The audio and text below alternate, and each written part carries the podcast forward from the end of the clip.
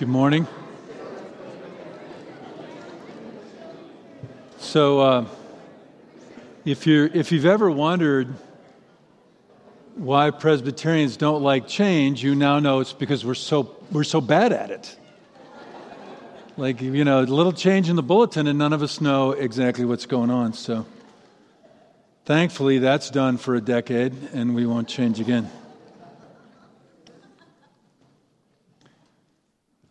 We're going to look at uh, a snapshot taken in the middle of a story uh, to make a point about how the middle of the story uh, of our lives comes together. So um, please understand when we read this, we'll start in the middle, we'll sort of end before it's done. You can read the whole passage uh, a little bit later, but first, let's pray. Gracious Heavenly Father, I thank you for your mercies. I ask you to, to teach us about who you are, about what you have done for us, about how we might embrace that, and then how we might live it out. We pray in Jesus' name. Amen.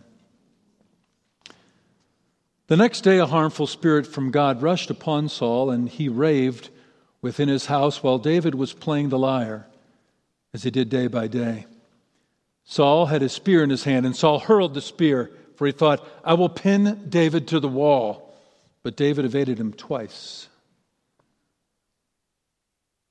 Saul was afraid of David because the Lord was with him, but had departed from Saul. So Saul removed him from his presence and made him a commander of a thousand. And he went out and came in before the people. And David had success in all of his undertakings, for the Lord was with him. And when Saul saw that he had great success, he stood in fearful awe of him. But all Israel and Judah loved David, for he went out and came in before them. Then Saul said to David, Here, take my daughter Merab. I will give you to her for a wife. Only be valiant for me and fight the Lord's battles. For Saul thought, Let not my hand be against him, but let the hand of the Philistines be against him. And David said to Saul, who am I and who are my relatives, my father's clan in Israel, that I should be a son in law to the king? But at the time when Merab, Saul's daughter, should have been given to David, she was given to Adriel the Meholathite for a wife. Now, Saul's daughter, Michal, loved David. And they told Saul, and the thing pleased him. Saul thought, let me give her to him that she may be a snare for him, and that the hand of the Philistines may be against him. Therefore, Saul said to David a second time, You shall now be my son in law. And Saul commanded his servants, Speak to David in private and say to him, Behold, the king has delight in you, and his servants, all his servants love you. Now then, become the king's son in law. And Saul's servants spoke those words in David's ears, and David said, does it seem to you a little thing to become the king's son in law, since I am a poor man and have no reputation? Amen. Well, if you're going to leave the faith, um, you should know how. And the Bible's filled with examples of people that are part of the covenant community and then walk away. So I'm going to teach you about one of them today. But of course, you might not be surprised to know that my intention is not to help you out of the faith, but to help you stay in it so that you might recognize how it is we wander.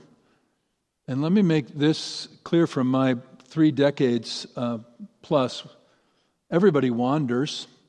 No one jumps off a cliff of faithlessness in a moment.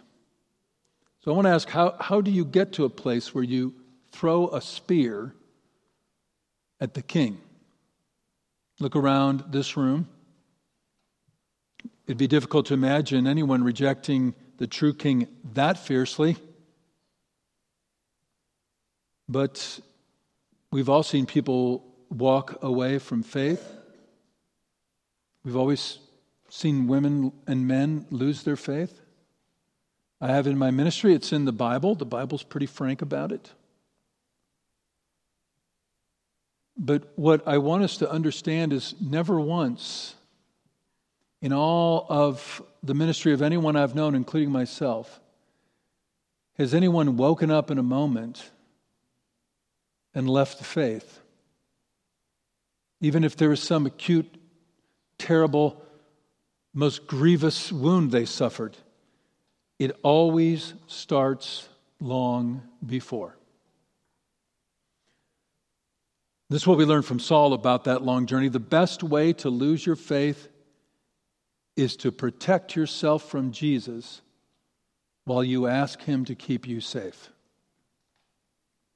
The best way to lose your faith is to protect yourself a little bit every day from Jesus while you ask Him to keep you safe. I'm going to say that one more time because that is truly one of the things that if you just learn that, and keep an eye on your heart, you could go get coffee. The best way to lose your faith is to protect yourself from Jesus a little bit every day while you ask Him to keep you safe. In other words, subtly using Jesus is what alienates your heart from Him long before His heart is alienated from you. So let's talk about how to lose your faith and then let's talk about how not to lose your faith. But let's begin with uh, Saul and these words the next day. And what I want us to see is that you always lose your faith very slowly. I said this comes in the middle of a story. Um, Saul had just heard everyone celebrating how great David was, and Saul was kind of great, and David was super great. Saul had killed thousands and David had killed tens of thousands. And Saul, well, that didn't rest well with Saul. He eyed David from that point forward. It's this as the verse before says, he eyed David. And this is something that started long before in our collection of the story and its structures as we've imposed on it, chapter 18. In chapter 13, Saul makes an unlawful sacrifice. In chapter 15, Saul um, won't wait and obey God to make another sacrifice. In chapter 16, David is anointed and he begins to comfort Saul. In chapter 17, um, Saul is a coward and he's afraid of Goliath and the Philistines. And David comes and saves the day, and Saul never is able to do the math. It takes a little bit every day. What, what I want us to learn is you are already becoming what you're going to be tomorrow. That started years ago. My football coach, one of them, um, used to say, Don't worry, Kelly, you can always be used as a bad example. And poor Saul, that's Saul's, that's Saul's legacy. But, but I want you to reflect on yourself and have, have sympathy for Saul. Because it's, it's true, by God's grace, uh, now at this moment, we, we've not wandered off, but I could trade uh, or, or trace back decisions I made in the 70s and I made in the 80s and I made in the 90s and then in the in the beginning of the century and then just in the teens and just last week I, I have sown seed. Remember what what Paul says one of the writers of the New Testament don't be deceived he says Michael. You you will reap what you sow. The gospel's not magic and Saul bore its fruit. The second way, after you um, start a little bit every day, which we'll return to that in a moment or in a little while, is to live in your fears. Saul was a fearful man. Saul's fears ruled his life. They became the coordinating principle of his um, behavior. So you're probably afraid of something. Even if you're not shaking by it, your life is ordered around avoiding certain bad things. That's fine, that's prudent, that's wise, but, but also that's at the very least respect of the harm those things can do to you. It, it's probably closer to fear than of those things than you are uh, or I am ready to admit, and Saul was certainly this way too. We, um, we know, or, or at least we learn eventually, that stupid hurts, so we don't want to do stupid things. And just be careful what you think is stupid. Saul said, I have sinned in chapter 15, for I have transgressed the commandment of the Lord and your words. He's talking to Samuel. Here's, here's the line that I want you to take away from it because I feared the people and obeyed their voice. In 1711, uh, when Saul and all Israel heard these words of Goliath, they were dismayed and greatly afraid. Taking counsel of our fears is, um, well, it's, it takes the art of wisdom because there are things that you should be afraid of. But regulating that fear and putting it at the feet of the Lord, of whom you should be more afraid, well, that's where Saul made his mistake. I personally would be afraid of a nine foot tall dude that hated me. But what do I do with that? I'm afraid of the people and their voice. If you talk to a pastor who says he's never afraid of that, I'd like to meet him. It's the way it is. But what's challenging about this fear that we have is, is fear always hides, um, not always, but often hides and sounds and feels like humility. But, but Saul's fear wasn't humility. Saul wasn't a humble man who knew that Goliath could, could kill him. Saul wasn't a humble leader who wanted to lead from behind, which was a big deal. I don't under like there's a lot that you need to be a servant leader, but the lead from behind thing, I don't know about that. That's no extra charge. That's just Mike talking. But but what I want you to know is that that fear is not the same thing as humility. Um, in, in fact, the Bible's one mark of true humility is that you do what God says. That's what humility is. So, uh, excuse me, Saul's fear um, wasn't humility. It was actually a fear born out of his pride. It's interesting what he does. yeah. It leads us to the second uh, or the third mark of, of how to lose your faith, and it's the one I mentioned in the summary of the message, is to protect yourself. And Saul's fear is really about protecting himself.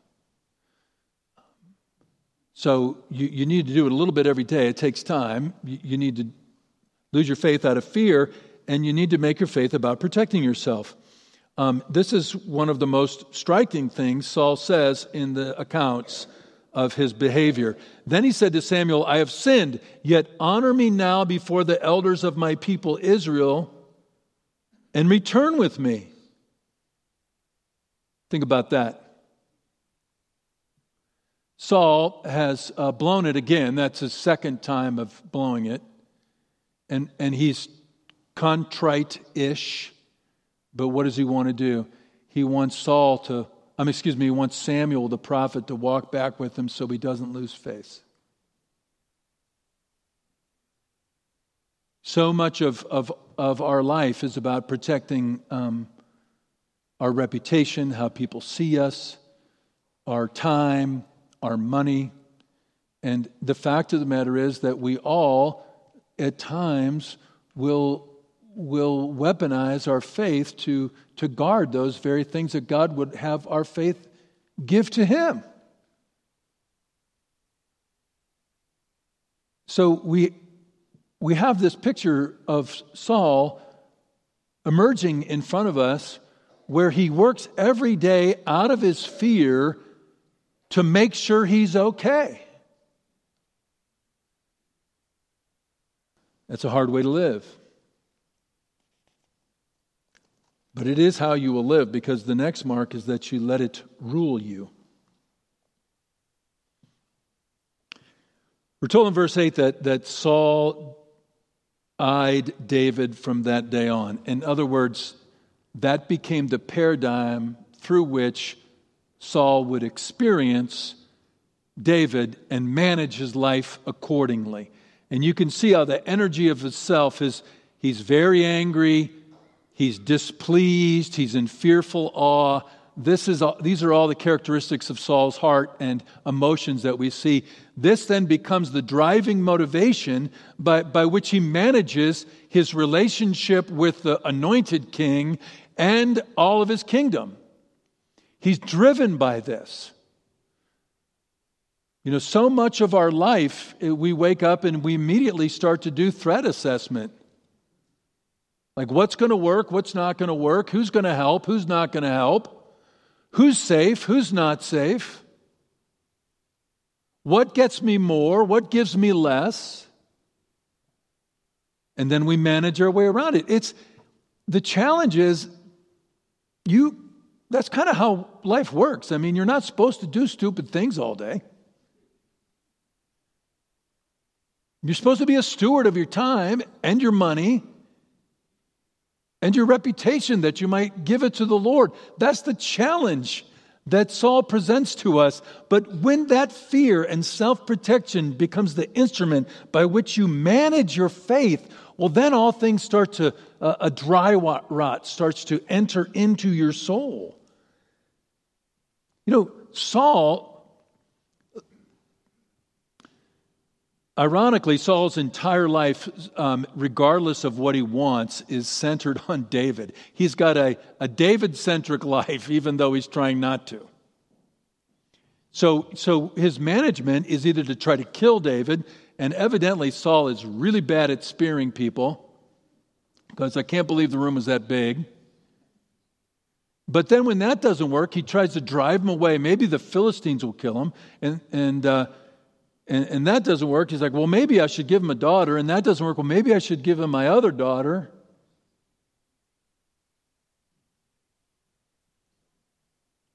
And Saul then becomes, sadly, a picture of a part of all of our life with Christ. To draw him near when we need, to push him away when we want our own way to ask for him back.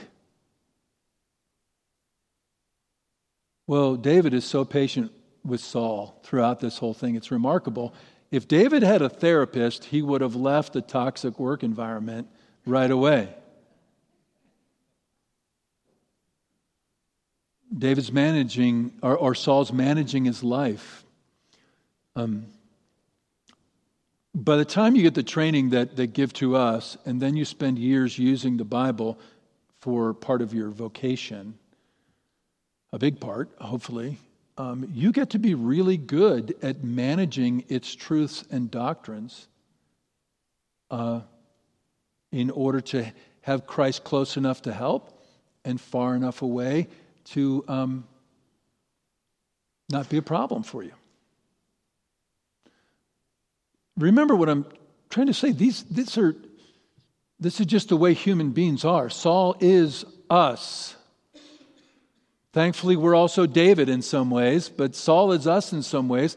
And, um, and what we find with this whole course, you, you let it rule you, you become managed by your, um, your life, you, uh, you live in fear. It takes a little bit every day. Well, then it, you end up, as Saul did, isolating himself from David. David didn't leave for a long time, probably seven years, best we can tell.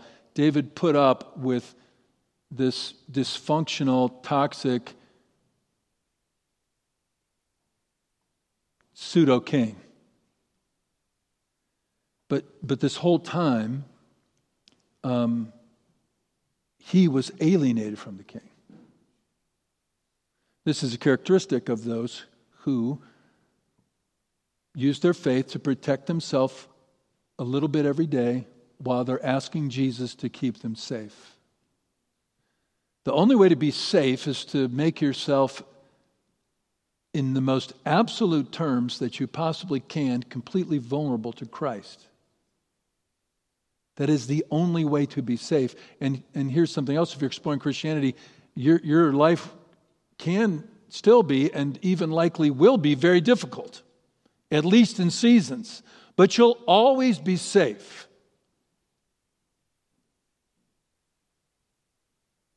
You'll always be safe. Otherwise, you'll be left alone.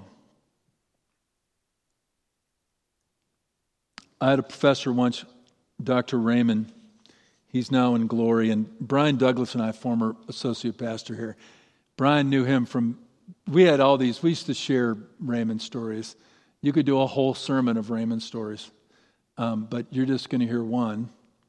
Someone asked him, there's a famous passage in, um,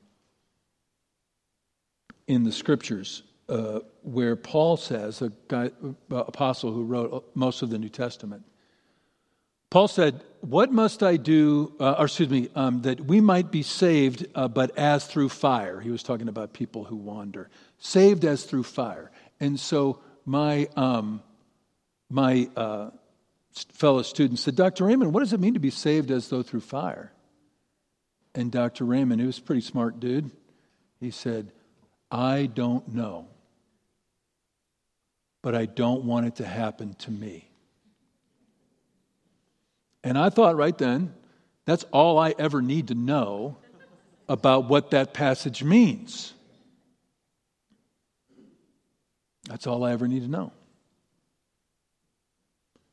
But what I, what I think we need to know is that um, God's patience leads to repentance. But over time, as it doesn't lead to repentance, um, it does end. Jesus let the Pharisees walk away. He let the faithful, devoted, rich young ruler walk away. He let Judas walk away. Remember the end of the Sermon on the Mount, the worst ending to any sermon in the history of the church is the Sermon on the Mount. Of course, by worst, I mean the hardest to listen to. When all these people say, Well, what about we did this and that and we called on your name? And he said, I don't know you. Remember the, the virgins who didn't have enough oil in one of his parables. He, the bridegroom doesn't open the door. You know, the shocking reality of the honesty of Scripture is brutally honest about how messed up and hurtful the church can be.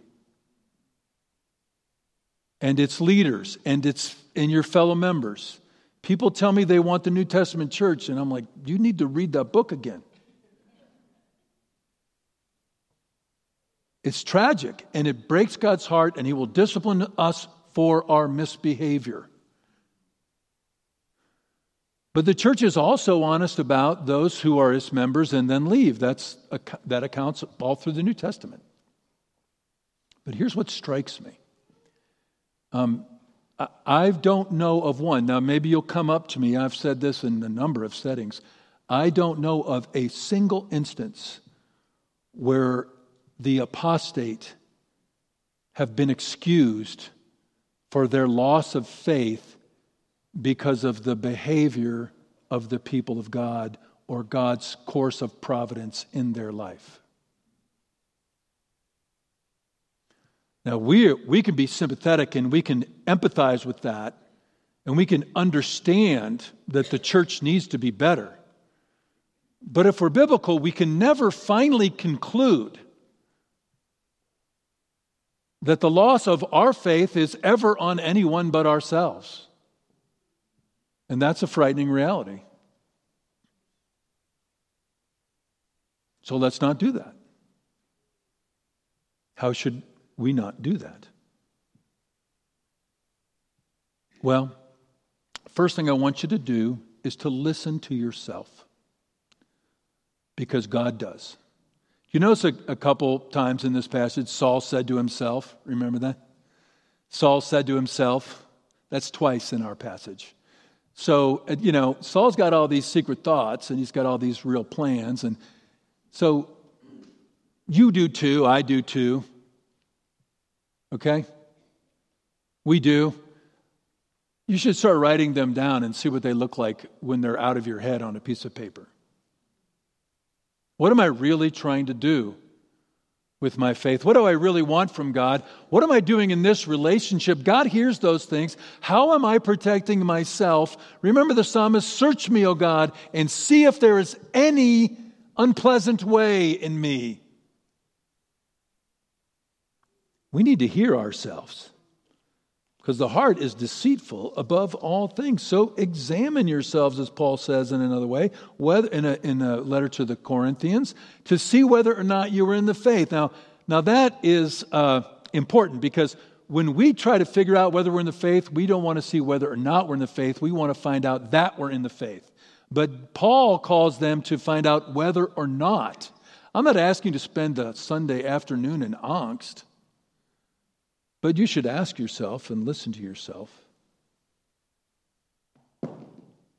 The, second thing that I, I, want you to do is to um, remember this that you are doing faith every day, and every day you do faith, you are sowing seeds about who you're going to be tomorrow. So I, I really want you to be comforted in this, in this passage. You have, you, have the, you have, by God's grace, the power to form your old self. Or if you're like me, you just have to be your older self. You will become more of who you're becoming today. You will reap what you sow. This happens every day. That's really the most this fundamental thing. You, you listen to yourself self critically, write it out and say, wow, I said that in my head about my workmate, about my sibling, about my spouse, about my interim preacher pastor. I don't know who you're talking about, but, but whoever it is. And then see, how is that protecting me?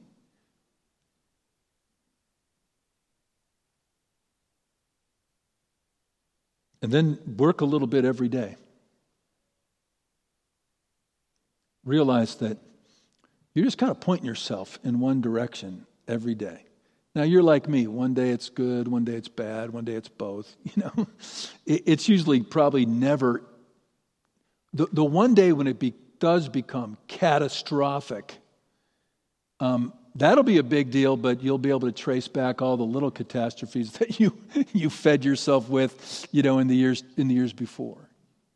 That, that's, a, that's a power for you. And, and here's the next thing that's a power for you to be vulnerable before Christ, to, to stop protecting yourself. That's what that means every day to make yourself vulnerable, to do what He says, to let Him have your heart, to let Him have what you want to let Him have what you're convinced you need,